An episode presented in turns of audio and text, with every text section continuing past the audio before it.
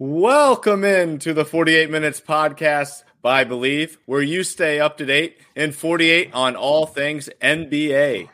I'm Ross Geiger, joined alongside my two co hosts and Bruce Bernstein of Pure Hoops Media and World B, Michael Freer. This is episode number 19. Tonight, we do have an opening tip, and Bruce, we'll go ahead and start with you. Boston makes it official. Joe Mazzulla is no longer the interim head coach of the Celtics. He's now the official head coach of the team. He replaced Ime Udoka on the eve of the season when Udoka was suspended for um, repeated violation of team rules. There was the potential for a meltdown in Boston, but the team did exactly the opposite. Uh, he did a great job in his rookie, although he, uh, although Udoka did a great job in his rookie season. Mazzulla didn't miss a beat. After starting four and three, the Celtics won 17 of their next 19, and they've had the NBA's best record ever since. He'll be coaching Team Giannis in the All Star game, and with his permanent promotion and contract extension, he's now a made man. Udoka will more than likely coach in the league again next season, and all Celtics fans wish him well, including myself. But Mazzulla has proven he's no ordinary Joe. Yeah, big shout out to Joe Mazzulla. Uh, definitely deserves that job after uh, what he's taken over and, and, what he's continued to do in Boston this year. Um, very excited for him and for Celtics fans. World B, what do you have for your opening tip? Uh, I wanted to talk about the Portland Trailblazers. Uh, I'm I'm really I look at this team and I'm really confused as to where where they fit in going forward in this league. They're not terrible team. I think they they obviously have some good pieces, but they're just 28 and 30. They just finished a homestand where they went two and three. They're you know for as much being under 500, they're still just a game out of uh, the loss column behind Minnesota for uh, sixth place. So they're, they're not far out, but they are in 12th place right now. They're out of the playoff thing. I just, you know, they have one of the best players in Damian Lillard, obviously. They have a young emerging star in Anthony Simons, and but it's just I don't see what's I don't get the pieces, and I don't see what the future is for this team going forward because you know they just had to get rid. They traded Josh Hart because they were, weren't sure they were going to be able to pick up his option or he wasn't going to take the option. And they got rid of Gary Payton after just a really brief time. They signed him in the offseason and traded him away. They really didn't get a whole lot back for him. And they, you know, they brought in Chauncey Billups a couple years ago to fix the defense. They have one of the worst defenses in the league. Here's a stat for Blazers, and it's not necessarily a good one. They are the only team in the upper half of the league, top 15 in offensive efficiency, that has a negative net efficiency, meaning they're getting outscored anyway because they have a bottom five defense. They're the only one in the top 15 in offensive efficiency that's still getting outscored per 100 possessions. So I I think they're a good team. I think they just you, we saw them last year. We weren't sure where they were going to go, and then we saw Simons develop. Oh yeah, maybe they can go somewhere. And now it's just it's back to where they were last year. Yeah, I've been surprised too as far as Portland's lack of direction. You know, there were some talks about maybe trading Anthony Simons. He had been rumored uh, to to possibly being interested in uh, Toronto uh, as, as, a team, and that could have definitely been a big shakeup, getting some of Toronto's key key guys in, in the door in Portland. And uh, I'm right there with you. I think it's very interesting to see where they're at currently in the standings, and uh, you know who knows where they're going to go from here. But uh, really, no no real sight of direction at this time. So we'll have to continue to keep an eye on that. As for my opening tip, I want to revisit that Celtics Bucks game on Tuesday night that took place in Milwaukee. And I want to give major credit to the Boston Reserves, who not only had chances to win the game outright, but took the game to overtime, delivering a big scare to the Milwaukee Bucks. Boston was without their big three and Marcus Smart, Jaylen Brown, and Jayson Tatum, and still managed to shoot 46.5% from the field and held Giannis and the Bucks to just 47.8% defensively. The Celtics reserves only committed 13 turnovers and they forced 18 by the Bucks. They also got key contributions from Derrick White, who had 27 points, 12 assists, Malcolm Brogdon with 26 points off the bench, Grant Williams put together a 12 and 10 double double in a team high 47 minutes of play. and recently acquired Mike Muscala, played 43 minutes for the team, scoring 18 along with eight boards. And of course, I can't fail to mention Wisconsin native Sam Hauser, who delivered big threes, including a cold blooded one that forced overtime. So, despite going up against Giannis in a game that was extended five minutes, not one Celtic fouled out. The Celtics had a chance to win the game. And now, what does this mean moving forward? I think this game means a lot more to Boston than the win does to Milwaukee. And what I say by that is the fact that these key reserves having this success right now is only going to pay big dividends come playoff time, knowing that they can compete with those Bucks players. Jrue Holiday had a 40 point night. Didn't matter. These guys still competed. They were able to go toe to toe with one of the best in the East. And I was left quite impressed with Mike Mazzulla's squad in the Celtics. So, Bruce, kudos to your team. Well, first of all, uh, thank you. It was a very inspiring performance by the reserves on that team.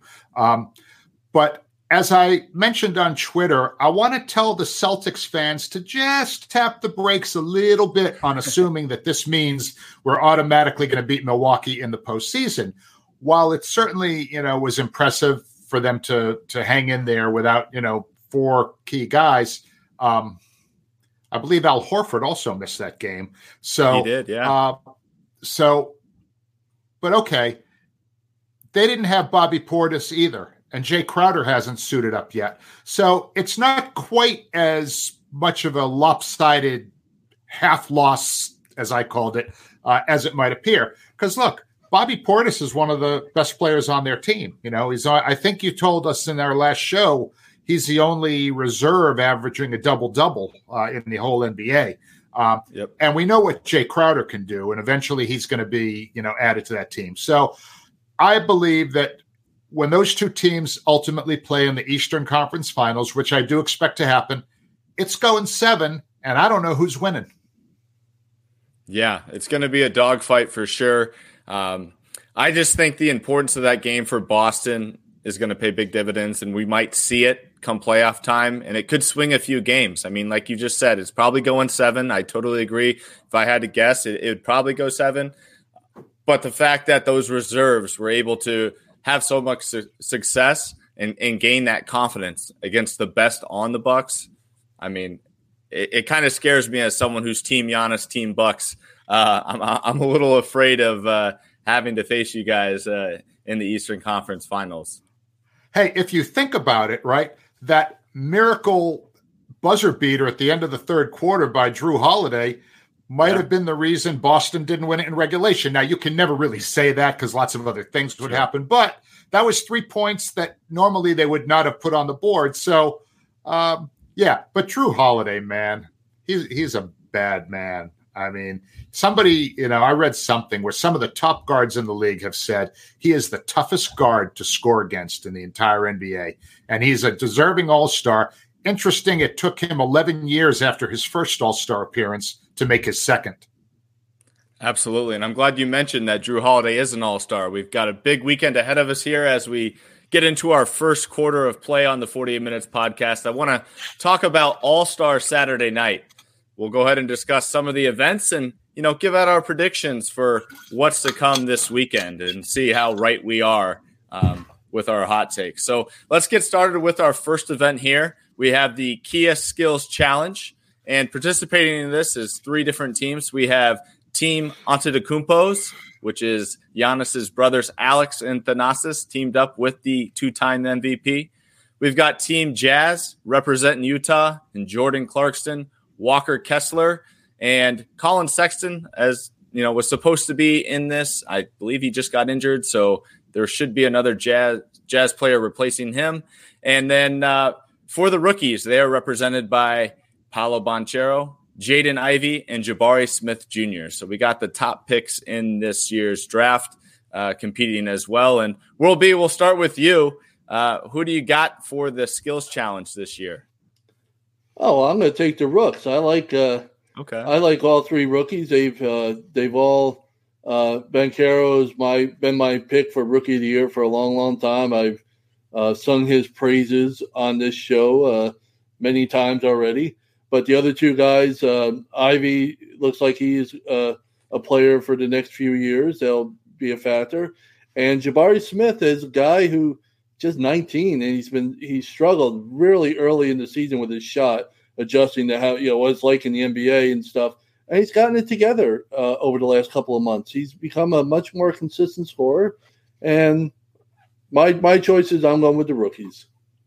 All right, and I'm glad you mentioned rookies. Bruce, you mentioned off air you might have a possible replacement on Team Jazz for Collin Sexton, but uh, I'll let you explain that and give us your pick for the skills challenge.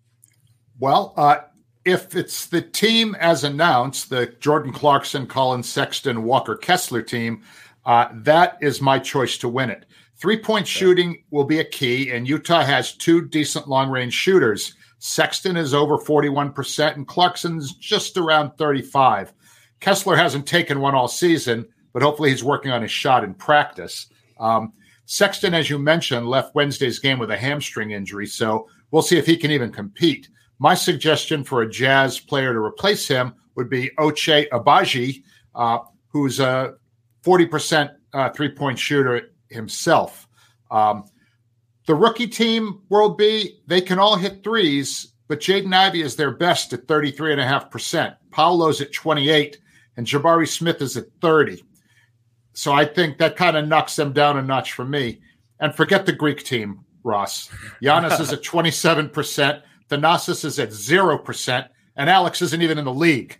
So uh, I also like the ball handling skills of Sexton and Clarkson and potentially Agbaji. So that's why I like Utah to win it in front of the home crowd. All right. Well, I've been known as one to spice things up on this podcast before. I'm going to go with Team Antetokounmpo's, and the reason Shocker! I will, they they have experience doing this competition. This is not their first rodeo. They right. they have participated in a previous All Star weekend in this exact event. So I'm going to say that the experience is going to pay off for this trio of brothers, and uh, knowing that family and knowing Giannis's mindset, you know, he never goes into something not looking to win. So I'm going to be pulling for Giannis, and I'll go ahead and take uh, Team Antetokounmpo's for the skills challenge. So we've got a nice spread here. Someone's going to be right two others are going to be wrong. So shout out to Giannis, by the way, for competing in this event uh, on All Star Weekend. He's got you know there you know when you're of his stature in the league, you got a lot of interviews, a lot of stuff on your plate, and he's you know doing this again. So you know doesn't have to, but I'm sure playing with his brothers is the reason. But still, that's a fun way to spend the weekend. Shout out to him for doing it because not everybody does that. Hey Ross, totally. do you think do you think Kostas will coach that team? Yeah, you I got Thanasis, Alex, and Giannis. I mean, Cost you got to get Kostas in on the action. He might have to be on uh, coaching the team via Zoom because I believe he is overseas playing professionally at this time. But uh, I'm sure he'll be tuned in somehow, uh, watching his brothers compete. And if he can coach them from from the side on a on a Zoom call, I'm sure he will. How funny would it be if the, if the, guys pulled him out doing like a FaceTime, like you know, during, that That'd would be, be so funny. that, that would be awesome. Well, and then from the skills challenge, we go into probably the best uh, notable event as far as names are concerned. We have the three point contest, and this year's participants are going to be Tyrese Halliburton, Tyler, Tyler Herro, Buddy Hield, Kevin Huerter, Damian Lillard, Lauri Markkanen, replacing Anthony Simons, just uh, reported today, is Julius Randle. And lastly, Bruce's Jayson Tatum. And uh, Bruce, we'll go ahead and start with you. Who do you have your eye on as the favorite in this year's three point contest? In this competition, I really like guys who can shoot threes off the dribble rather than the guys who need to catch and shoot and get it delivered in their pocket before they let it go. So I don't think guys like Buddy Hield and Kevin Huerter are going to win this thing. I think the finals are going to probably come down to Damian Lillard and Jayson Tatum, uh, and I have Lillard winning it over JT. All right, World B. Well, I, I disagree here. I think Buddy Hield uh, can win this thing because he's already won it back in 2020. And so he's the only one in this group that has a title, three point shooting title to his credit. I'm going to take Buddy. He's uh, nobody's taking more threes than him. Nobody's making more threes than him. Over the last four years, he's he has the most three point attempts and the most uh, most makes. He's a, a good shooter from the corner and he's good from above the break. He's forty percent in uh, both areas, so he's my choice to win it all and become just the uh, eighth player to win multiple three point shooting contests, and the first since Steph did a couple years ago. All right. And I'm going to go with the other Indiana Pacer. I'm going to go with Tyrese Halliburton. As you mentioned, Bruce, you know, some of these guys kind of get stuck trying to get it in the shooting pocket and, and it doesn't work out off the rack. I saw a clip of Tyrese Halliburton practicing in the Pacers practice uh, court the other day. Looked pretty good. Obviously, he's got a really funky release on his shot. Um, but I think he's putting the time in to, to go out there and really compete. And, um, I think I think it could be one of those nights where we have a dark horse like Tyrese winning this thing. So uh, I'm going to take Halliburton for for three points. So once again, we've got uh, three different picks there, which makes it all that much more exciting. So, and then lastly, we've got the High Flyers, the AT and T Slam Dunk Contest. This year, we don't have any notable names, unfortunately, but I'm curious what to, to hear what you guys have to say. I still think it's going to be an incredibly entertaining cast of guys. We have Kenyon Martin Jr., Mac McClung, who was just signed uh, on a two way deal with the Philadelphia 76ers, Trey Murphy III of the Pelicans, and recently starting center of the New York Knicks, Jericho Sims. And Bruce, we'll start with you. So Jericho Sims at 6'10 and Trey Murphy the third at 6'9 are the biggest competitors. Mac McClung at 6'2 is the shortest. The fourth participant is Kenyon Martin Jr. at six six, and he's my choice to win. Power dunks are in his DNA, as his father Kenyon Martin Sr. can attest. And by the way, why does Trey Murphy III have the Roman numeral three after his name? Isn't that redundant when his first name is Kenneth and he already goes by Trey, which means he's really Kenneth III? Inquiring minds need to know. World B, who you got?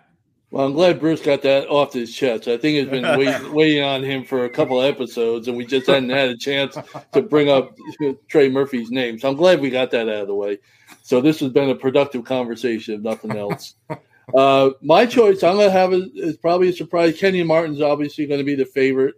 Uh, he's got a lot of highlight uh, highlight reel type of dunks. You know, he has as many dunks as the other three combined this year, wow. 122. Everybody else – Obviously, Mac McClung hasn't been in the league this year because he just signed his two way deal. But that's that's my choice. Mac Mac McClung is going to be my choice. He's the shortest guy in there. Anybody I uh, before this uh, Saturday, go to YouTube, look up uh, a mix of his uh, dunks back back in high school or you know prep school, whatever.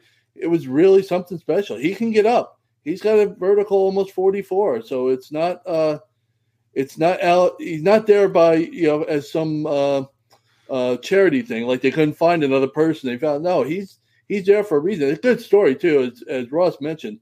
Tuesday on Valentine's Day, he gets signed to a two way, and then a couple hours later, oh by the way, would you want to compete in the in the slam dunk contest? So it's it's a good uh, a good uh, day for him. Valentine's Day was for him, and I think he's going he's going to be the guy. He's going to be impressive with his dunks.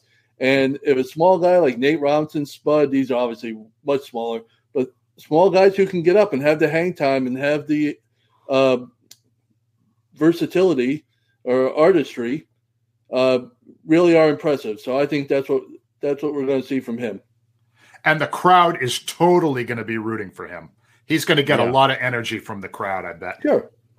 Absolutely. And I echo what World B has to say there. I'm going with White Man Can Jump and Mac McClung. I think he's going to put on a show for the uh, the Utah crowd and, and NBA fans uh, across the world. And uh, this is a great opportunity for him to really put his name on the map, as uh, World B alluded to. You know, he was kind of a high school legend on YouTube with all his in-game dunks and, and dunk contests and things of that nature. And now he's getting the grand stage of national TV in the NBA. I, I don't think he's going to let this uh, opportunity pass by without putting on a show. He just recently had a one on one sit down with Shams uh, that was posted last night, and he said that he has two dunks in his arsenal that have never been done before. So we'll have to keep an eye out for those, but uh, count me in as a believer. I think Mac McClung is taking home the crown this year. By the, the way, and by the way, I while I don't think he's going to win, I really would like to see Jericho Sims just in terms of how high up he can get on some of his dunks or whatever. Because he has the highest or one of the highest recorded vertical jumps at the NBA uh, draft combine. It's like almost 45 uh, inch vertical jump there in the you know the testing that they do. And so the guy his height that can get up that high, geez, maybe he can get his head up to the backboard or something. That'd be impressive. He can certainly get it past the rim. So that you know to see somebody with that kind of ups at that height, that could be you know if he can come up with anything, it would look impressive. So, so basically what you're suggesting is, do you think he should raise it to like a, I don't know, 11 and a half foot hoop and dunk there? No, I'm suggesting that somebody put like a quarter on top of the backboard and let him go up and Okay. try and actually pick it up. Okay. And that, but that would, or or he could do it himself, take a quarter or whatever and put it up on the backboard himself that, while dunking the ball. Then that I would be that would if he could pull a stunt like that, then you know what? Don't I don't need to see the rest of the competition. I'll just give him the trophy. Okay. Remember that song "Basketball Jones"? You guys remember Yeah. that song? Oh yeah. Sure. Was, was wasn't there a line about that in Basketball Jones about I can jump so high you leave a dollar on the back top of the backboard and I can leave seventy five cents or something? I mean, Yep. Yeah. That's I mean that's an oldie but goodie. But a goodie. And, and while on the topic of Sims, kind of seamlessly getting us here to our second quarter, the New York Knicks have all of a sudden won three straight and have yet to lose a game with Josh Hart on the team. And all three win, all three wins, I must say, they came against respectable teams. They beat the Jazz and Nets at home, and then just beat the Hawks on the road on Wednesday night. So, World B, the Knicks are your squad. We'll go ahead and get started with you. What's your reaction to this uh, current win streak?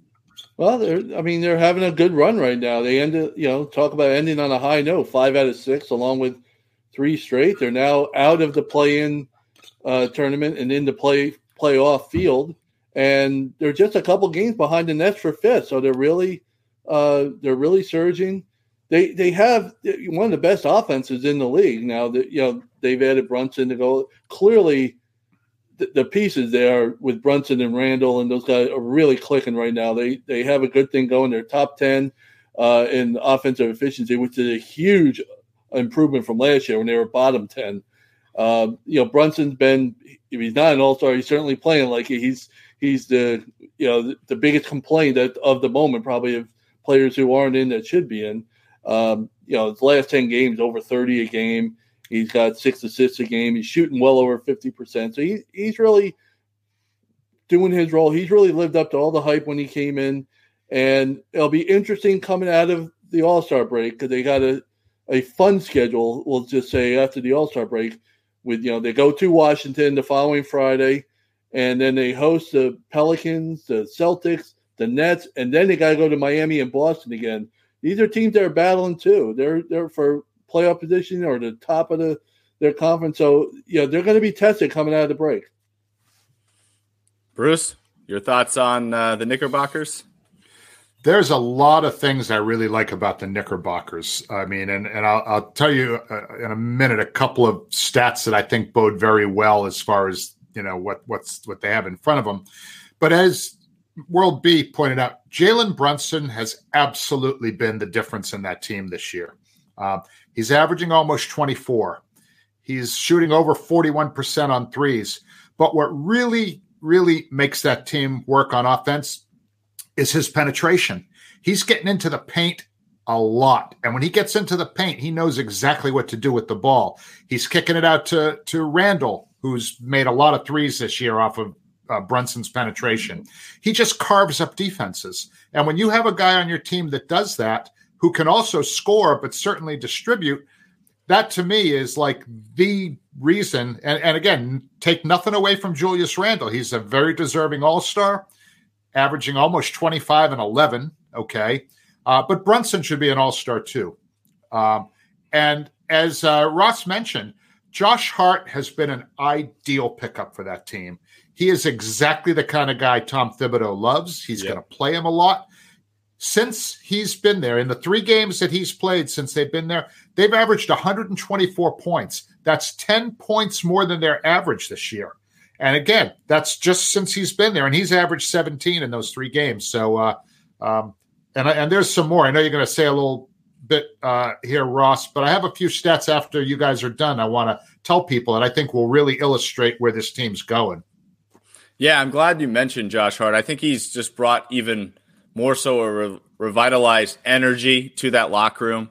I mean, even post game after last night's big win on uh, in Atlanta, I mean, the post game interview with Jalen Brunson, he couldn't even have a professional conversation with the Knicks sideline reporter because so many guys were coming up to him, cracking jokes, high fiving him, and it just seems like the culture in the locker room has gotten better. You know, they had a guy like Cam Reddish who came in with high hopes of playing for the Knicks, then was probably more than likely disappointed, which you know maybe rightfully so as the player he could feel that way. But now they they've got a, a group of guys that have gelled.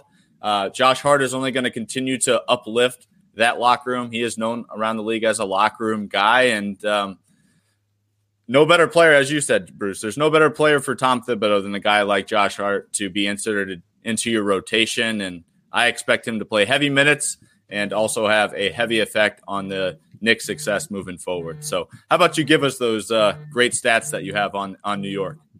Okay, one of the things that I frequently talk about on this show is you can't be a really good team unless you're a really good road team, and the Knicks are a really good road team. They're 17 and 12. That's the second best road record in the NBA, ladies and gentlemen.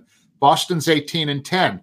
Then the Knicks are 17 and 12. They got a better road, better road record than Denver, than Memphis, than Milwaukee, than Philadelphia. I mean, so when you can win on the road, you know, you're a good team.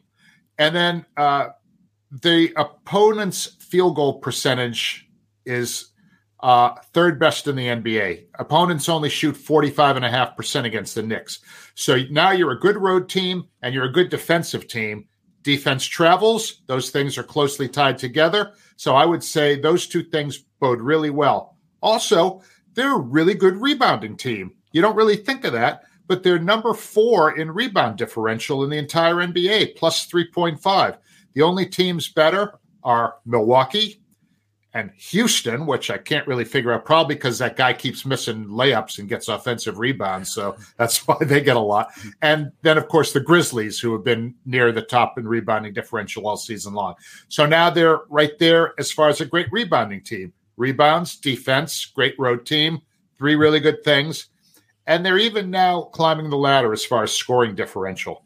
Um, they're, they're tied for seventh best in scoring differential. Uh, and it's funny, two of the teams above them are in their own division. Celtics are number one, Phillies number five, division rivals. So those are reasons that I really see the Knicks trending well upward as we go into the stretch run of the season. By the way, Bruce, the reason the Houston is on that list of yours because they're the best offensive rebounding team in the league. And the reason they're the best offensive team in the league is because they can't shoot. They have more chances. But actually, Same to with- your point, to your point, right behind the uh, the Rockets on offensive rebounding are the Knicks. But and then Memphis too, because you always say every week they can't shoot. Yes. So and that's how they get their points, second chance, and all the other stuff. Yes, Memphis is uh, third. And of the stats you told me there, Bruce, uh, what really stood out to me is their success on the road. That's going to be key for a team like New York. As World B mentioned, they are currently sixth in the playoff standings. If they're able to stay out of the play-in tournament, you know, they're going to start their uh, round one on the road. So that's certainly not a team with that type of road record you want to face if you're one of the top seeded Eastern Conference teams. So, um, very interested to see how uh, Tom Thibodeau continues to carry this group and guide them into uh, a playoff position. But with that, we've gone ahead and reached our halftime buzzer. We will be back with you shortly with our second half.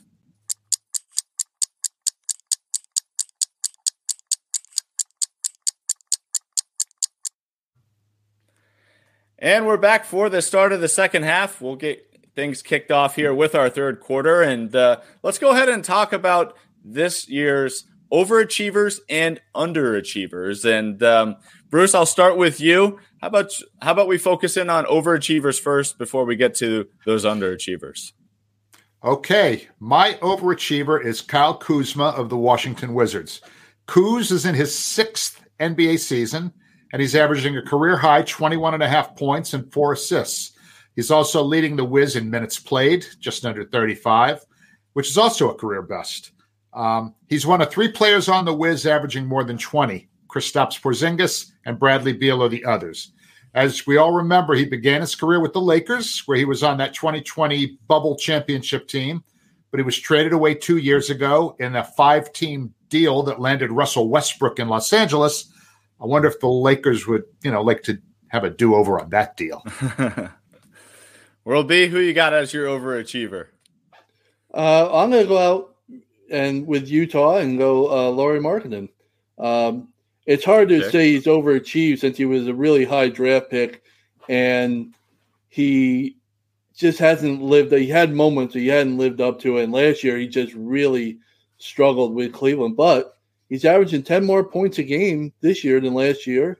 He's on pace for career highs in not only scoring but uh, field goal percentage, three point percentage, and effective field goal percentage. So he's he's really uh, been a he's made a lot of people in Utah forget that they traded away Donovan Mitchell and Rudy Gobert, and the season looked like they were going to go the way the Spurs that we you know talked about last episode.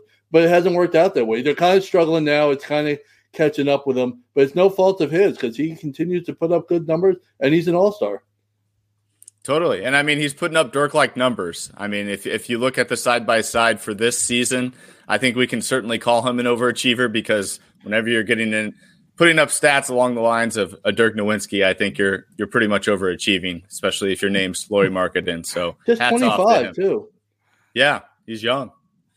So as for my overachiever, I'm going to go Jalen Brunson. Uh, he has just made life in New York so much better for so many people. I mean, he's made especially me. yeah, World B as one one perfect example as a Knicks fan. Uh, but then you just look at the team, right? It's like he's made uh, Tom Thibodeau's job a little bit easier, having a reliable, dependable point guard running your offense and kind of leading your group on the floor. He's made Julius Randle's life easier, uh, taken a lot of pressure off him to go ahead and produce, and uh, you know he's now even benefiting from three point land and well enough to be invited to the three point shooting contest in this year's All Star game. So you got that. And then, of course, uh, his old friend Leon Rose, he's made his job a lot safer. I mean, this this decision to bring Jalen Brunson in on a max contract appears to be working out for New York, New York thus far, and they look to continue to build with Jalen Brunson. You know, we mentioned Josh Hart; they were Villanova teammates, good friends, and uh, you know, I, I really like what's going on in New York all of a sudden. I don't when's the last time we were able to say they're they're building around the right pieces and have the right guys in place to to to go ahead and move this this franchise forward into what hopes to be a playoff run. And I think they're going to get that job done this year. And I don't think there's any hope of the playoffs without Jalen Brunson. So that would be my pick as my overachiever. This is the uh, 50th anniversary this year of the Knicks' last championship, so maybe 1973. You know, yeah, it's a, it's it's been a bit of a drought, uh, yeah, but but but but things are looking up there in uh, Gotham. Yep, absolutely. And then as far as underachievers are concerned, World B, I'll get started with you on this one. Who is your underachiever for the season? Well, from one Knick and Brunson to another Knick and RJ Barrett would be my choice. Uh, he's really been a disappointment uh, for the Knicks. I know he's scoring almost 20 a game. His scoring average is about the same as last year, and that's fine. So maybe that's not a fair thing to do. But he just signed a four year, $120 million contract extension right before the season. And for that money, all they're getting is less than 30% shooting from three point range. Out of 56 players who have who have about 200 or 253 point attempts, he ranks 53rd. So it's just that's not where you want to be. And he's only shooting 43% overall. It's just it hasn't been a good run for him. It's I cringe. I I thought I cringed when I used to watch Charles Oakley take a jumper, and that's nothing compared to what I what I do when I see RJ Barrett get ready to take a three. I just I I close my eyes like I'm watching a horror movie. And I'll listen to it for the crowd to see if it comes in. Bruce, who do you got for underachiever? Who knew that this episode of 48 Minutes was going to be dominated by New York Knicks overachievers and New York Knicks underachievers? Because my underachiever is Evan Fournier of the New York Knicks, the man whose oh. nickname is Don't Google Fournier. and I promise you, people, don't Google Fournier. You'll probably throw up if you do. Uh, don't Google might as well be called don't take off your warm ups because that appears to be what Tom Thibodeau calls him. Uh, after signing an extension with the Celtics in 21, he was in a sign and trade, ending up with the Knicks. Basically, Boston traded him to the Knicks for a bucket of warm spit before the 21 22 season. And his first year with the Knicks was pretty solid. He averaged 14, he started 80 games. But this season has been a complete washout as he's only played in 23 out of the team's 60 games. He went almost six straight weeks between mid November and Christmas and didn't play a single game. His field goal percentage and three point percentage are both career lows. He signed for two more seasons, with the second being a team option. But I would say don't expect the team to pick that option up for the 24 25 season because this guy is not worth the money. All right. And I'm going to venture away from New York for my underachieving pick. And I've got Davis, da- Davis Bertans with the Dallas Mavericks, also known as the Latvian Laser. Not sure if you guys knew that. He's making $16 million a year in an era where the three ball is of the utmost importance. This guy should absolutely be having an, an impact on the game today and was clearly paid to be a guy to do that. And uh, he's just been a complete bust since inking a five year, $80 million deal with the Wizards before being included in the Kristaps Porzingis trade uh, a few summers ago. And on the year, he's played in just 34 games for the Mavericks. He's averaging 4.1 points per game, less than one rebound a game. And he is shooting 38% from three in 10.6 minutes, but he can't even sniff the floor as he hasn't played in each of the Mavericks' previous seven games, games that they have been without key guys. And on top of it all, he's seriously letting down the four and a half finger players club. Bertans is missing half his right shooting hand ring finger from a wood chopping accident that happened at the age of 13. The other four and a half finger player was also a one time Maverick in Gerald Green. Gerald lost his right shooting hand ring finger as a child when he was competing with his brother on who could jump higher to touch the top of a door frame. At the time, Gerald was wearing his mother's ring to pretend it was an NBA championship ring, and it got caught on a doornail, ripping his Ooh. finger right off. So, um, ouch. But, but Gerald Green was a baller. All right. So, you know, Bertans has a lot of uh, work to do to try to even get into the same conversation as a Gerald Green. I'm shocked that he's not having more of an impact on today's game. Uh, he certainly had his moments with the Spurs, ha- had a few moments with the Wizards, and then ever since he he signed that deal, he, I don't know if he got comfortable or what it is. If it's the pressure of living up to to the contract, but he has just been a complete disaster. So, um, hopefully, you guys enjoyed our overachiever underachiever talk here on this year's season picks. And that will get us right into our fourth quarter for listening listener submitted questions. And we're going to start with a question from Jordan. And Jordan wants to know what event should be added to All Star Weekend. So, very relevant, important question uh, for this show. Bruce? Uh, my choice for an All Star event to add is a one on one tournament for Saturday. Uh, We'll take eight seeded players and we'll put them in a bracket like we do in the playoffs, one versus eight, two versus seven, et cetera, et cetera. The winners play down, and then the winner, the, the two ultimate winners that get through the three rounds will play for the title. The rules for the game will be you play to five by ones, okay? No three point shots. Make it take it. You got to clear defensive rebounds to the foul line and then it's one point per shot and game to five. And the charities are going to be the big winners in this event because the winner will get $1 million uh, donated to their charity of their choice. The runner up will get $500,000 donated to the charity of their choice. And the other six participants will get 100000 each donated to the charity of their choice. Adam Silver, come on, man. How can you not do this next year? That's a great idea. I like that one. I would I would hopefully expect Ja Morant to participate in that with all the the trash talk he likes to give out. So that could be a lot of fun. World B, what do you have? Well, mine's not nearly as elaborate as Bruce's was, and it's probably not as popular as Bruce's was. Uh, but I honestly, I've the way shooters are today, and the distance, thanks to Steph Curry, the way we, uh, the distance at which he can shoot with ease, and everybody seems to follow. I'd like to see some form of a half court shooting contest at the All Star yeah. break.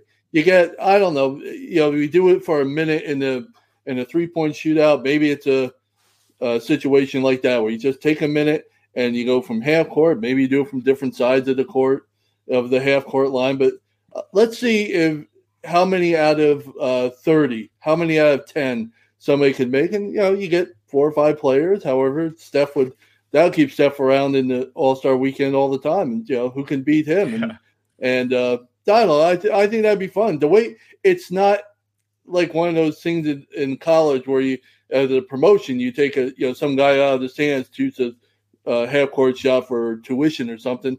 The way shooters are now, it's not, it's not the most impossible of shots anymore. So maybe you could get somebody to hit seven out of ten from three point range, and the crowd always gets into uh, shots being made from long distance. So you know, let's try that. Did you guys All see right. last week when Phoenix played Boston? The shot didn't count, but Ish Wainwright took one and threw it in from about 85 feet, just like a football throw. Oh, yeah. It didn't count. Yes, yes, it, yes. It, it didn't he count. He actually played football in college.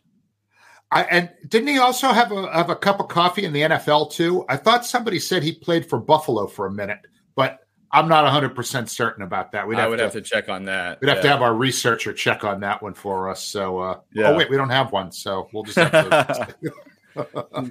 NFL tonight's a long ways away, Bruce. I'm not assigning you to be our researcher. You have ascended to a much higher level. Oh, well, I've ascended somewhere, all right. Well, Ross, Bruce, what do you got? I, yeah, I think you got the clear cut winner here as far as having a one on one tournament. That sounds like a great idea and one I, I could definitely get behind. As for me, I want some of these smaller players to kind of just show how athletic they are. I would love to see TJ McConnell, Ish Smith type guys just go up and dunk it. Let, let's call it the NBA myth contest. You know, there's a lot of guys around the league. Oh, TJ McConnell can't do this. He probably can't even dunk, you know? All these guys can dunk. I can tell you that from experience being on practice floors with these guys. They're all athletic.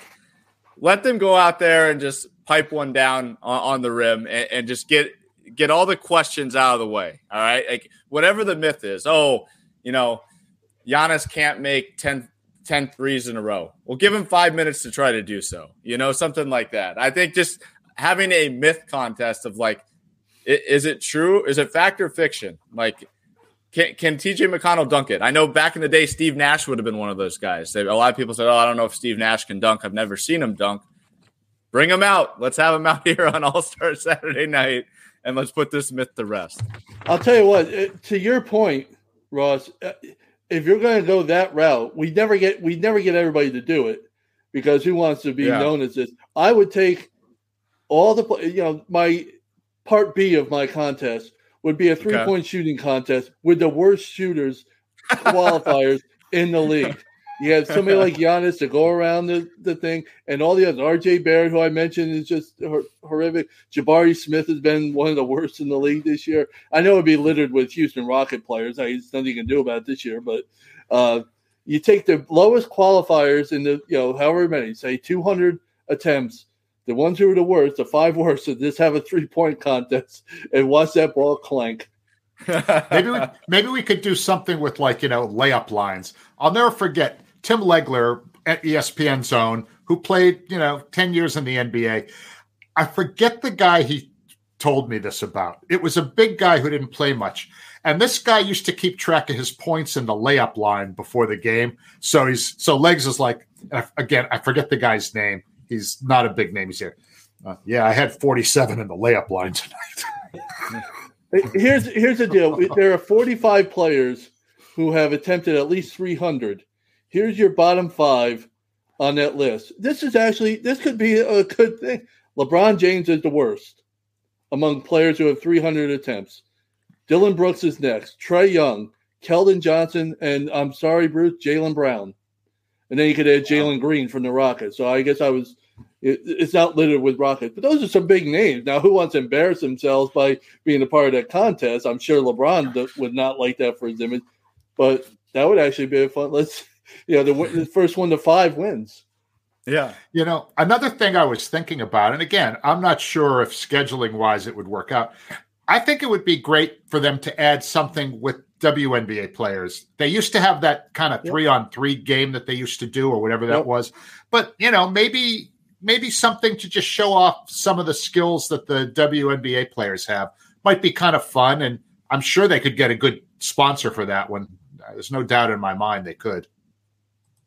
Yep. And I uh, want to thank Jordan for that question. Uh, certainly an entertaining one and uh, brought some good thoughts out of us. So we appreciate it, Jordan. Uh, our next question comes from Nick, and Nick wants to know Do we expect, uh, who do we expect to ascend to the next level post All Star break? And I guess with this one, uh, you could go with player or team. Bruce? I, I, like the Toronto Raptors. Uh, adding Jakob yeah. Poeltl was a solid move at the trade deadline. He's going to be a free agent in June, so he's going to be putting it all out there for the final three months of the season. He doesn't stretch the floor on offense, but he scores efficiently around the rim. I mean, a field goal percentage over 60% for his career. He had 30 points, nine boards, and six blocks the other night against uh, World's Orlando Magic um, on Tuesday. And there is talent on that team. I mean, they won the championship four years ago. They still have Pascal Siakam. They have OG Anunoby, who's currently injured. They have Fred Van VanVleet, Precious Achiuwa, and Gary Trent Jr. I mean, they need to pick it up on the road uh, where they're just 10 and 18. Uh, wait, was Trent traded or no?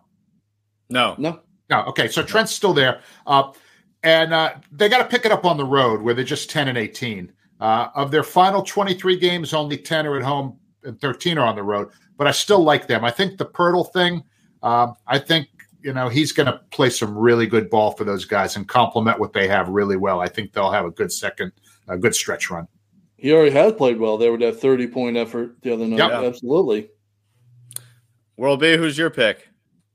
Well, I mean, you could either go. It's either for me. It's either the Clippers or it's Kawhi Leonard. Take your pick. I think uh, I talked about the Clippers a few uh, episodes ago and they haven't gone in the tank. So go figure. Usually that's how it works when I when I give them pub. They go right into pooper. But the Clippers are still there, and you know they there are just a few games behind third place now. They're in fifth place, but they're just a few games behind uh, the Kings for third. And now that, as as those guys get healthy, Kawhi and Paul George, and they made some you know they made some moves. I'm still a little curious about getting rid of Luke Kennard and bringing in. Uh, uh, uh, the Bones and uh, who Eric Gordon, excuse me, yep. and we're you know, I don't know where that fits in as far as continued uh, success, but they have if those two get stay healthy, they could really seriously be a contender in the West. I firmly believe that. They're only as they get healthier, they're only going to get better. So I'm watching for Kawhi Leonard to really become back to his superstar status. He's he's looking like he's doing it already and I'm looking for the Clippers to really make a, a run in the West. And there have been some talks already ongoing about Russell Westbrook. I guess he's been linked to the LA Clippers and having oh, discussions with them. That's where it so goes, and that's where it's going to go. There could be a wrench thrown in there for you, World B. That's that's that's where it all goes wrong. I I knew there had to be a catch to this. Well, uh, sorry, Nick, but this might be a little boring of a take for you. But I think the team that's going to ascend is going to be the Phoenix Suns post All Star break. Of course, they are expecting Kevin Durant to join them on the floor, lace them up, and I think this team is already, um, you know, picking up some steam here with Devin Booker and Chris Paul back healthy in that backcourt. I think bringing Kevin Durant along for the ride is only going to continue to elevate this team and finally hush up all the uh, stuff going on in Brooklyn, which I might be talking about with today's final thought. Um, but I just think adding KD into the mix with uh, DeAndre Ayton playing better, Devin Booker back, Chris Paul back healthy as well, is only going to carry this team and make them a real threat uh, for the NBA title this season. So, with that, want to thank everyone for their questions on this episode. And that leads me right into my best bets as I was talking about Phoenix. Uh, as we head into the All Star break, let's just take a quick look at the current odds on FanDuel for top teams to win the NBA title as it stands right now. Top team right now at plus 270 is the Boston Celtics. The Phoenix Suns have moved right ahead to the number two spot at plus 500, take home the crown. The Bucks are at three at plus uh, 410. Nuggets at four plus 750. Clippers at five at plus 1200. And the 76ers at plus 1400. I mean, kind of looking at those odds right now, I like the Phoenix Suns at plus 500. I think I would jump on those before they get down, and they will certainly go down as soon as Kevin Durant starts playing. Uh, based on my my take of who's going to ascend um, post All Star break, and you know they just added Terrence Ross. Uh, that's something we haven't mentioned on the show. Add mm-hmm. some shooting. I think he's still got a little left in the tank to help a contender like Phoenix, and you know they're getting good minutes from their role guys. Torrey Craig's been solid doesn't always show up in the box score, but he plays tough defense, boxes his man out, and allowing other guys to grab rebounds like DeAndre Ayton. And then, of course, they also have Ish Wainwright, who's been playing, as Bruce mentioned earlier. Uh, he's a tough guy, kind of like a PJ Tucker light, poor man's PJ Tucker, uh, who, who's shown some skill. And Josh Okogie, a guy that had some extended run with the Minnesota Timberwolves, has put together some good string of games for them. So I think they got a lot of good things going on as is. And uh, with Kevin Durant, all things are possible. So I like the Phoenix Suns at plus 500 on FanDuel. And uh, with that, we got our final thought here on today's podcast. And Bruce, we'll go ahead and get started with you. Michael Jordan turns 60 years old on Friday, which might be today as you folks watch this. But instead of receiving a present, he's giving one. MJ is celebrating the big 6-0 by, no, by donating $10 million to the Make-A-Wish Foundation. It's the largest donation by an individual in the 43-year history of the charity. Jordan first supported Make-A-Wish back in 1989. He's granted hundreds of wishes to children all over the world, and he remains one of the most requested celebrity wish granters. I say bravo, MJ. You'll make many more wishes come true with this amazing gesture. Happy birthday indeed. World B, final thought? Well, I'll go back to what we talked about the All Star Saturday and all the events that are going on. I just wanted to point out uh, how much I I really enjoyed the three point contest and always have. I think not just and not just because I could never dunk a basketball if I stood on a ladder. Uh, it's because you know it's been a really exciting contest since they started. You've always had you've had the history of it, you've had your expected winners like Larry Bird, Steph Curry, Klay Thompson, but you've also had the unexpected winners like Karl-Anthony Towns last year, the only center to ever win this award. Paul Pierce, I bet you didn't know, won this uh, contest back in 2010. Kyrie Irving won this contest as a 20 year old back in uh, 2013. So, you know, only seven guys have won it twice. So, usually have multiple, you know, it usually changes from year to year. Um, how many knew that Daequan Cook won this event back in 2009 with Miami Heat? How many know that Jason Kapono won back-to-back events, you know, at the three-point show? And maybe you do know that, but did you know that he won it for two different teams in back-to-back years? One year he did it for Miami, the other year he did it for Toronto. So there's a lot of uh, a lot of history behind this. I know they changed the rules a little bit. I don't know why they changed the rules. They should just you make it, you make it. The one who makes the most wins. I don't know what what more needs to be done with it, but whatever. And it's always been my favorite event because I'm I always like the outside shooting, and and we usually are never disappointed at this event.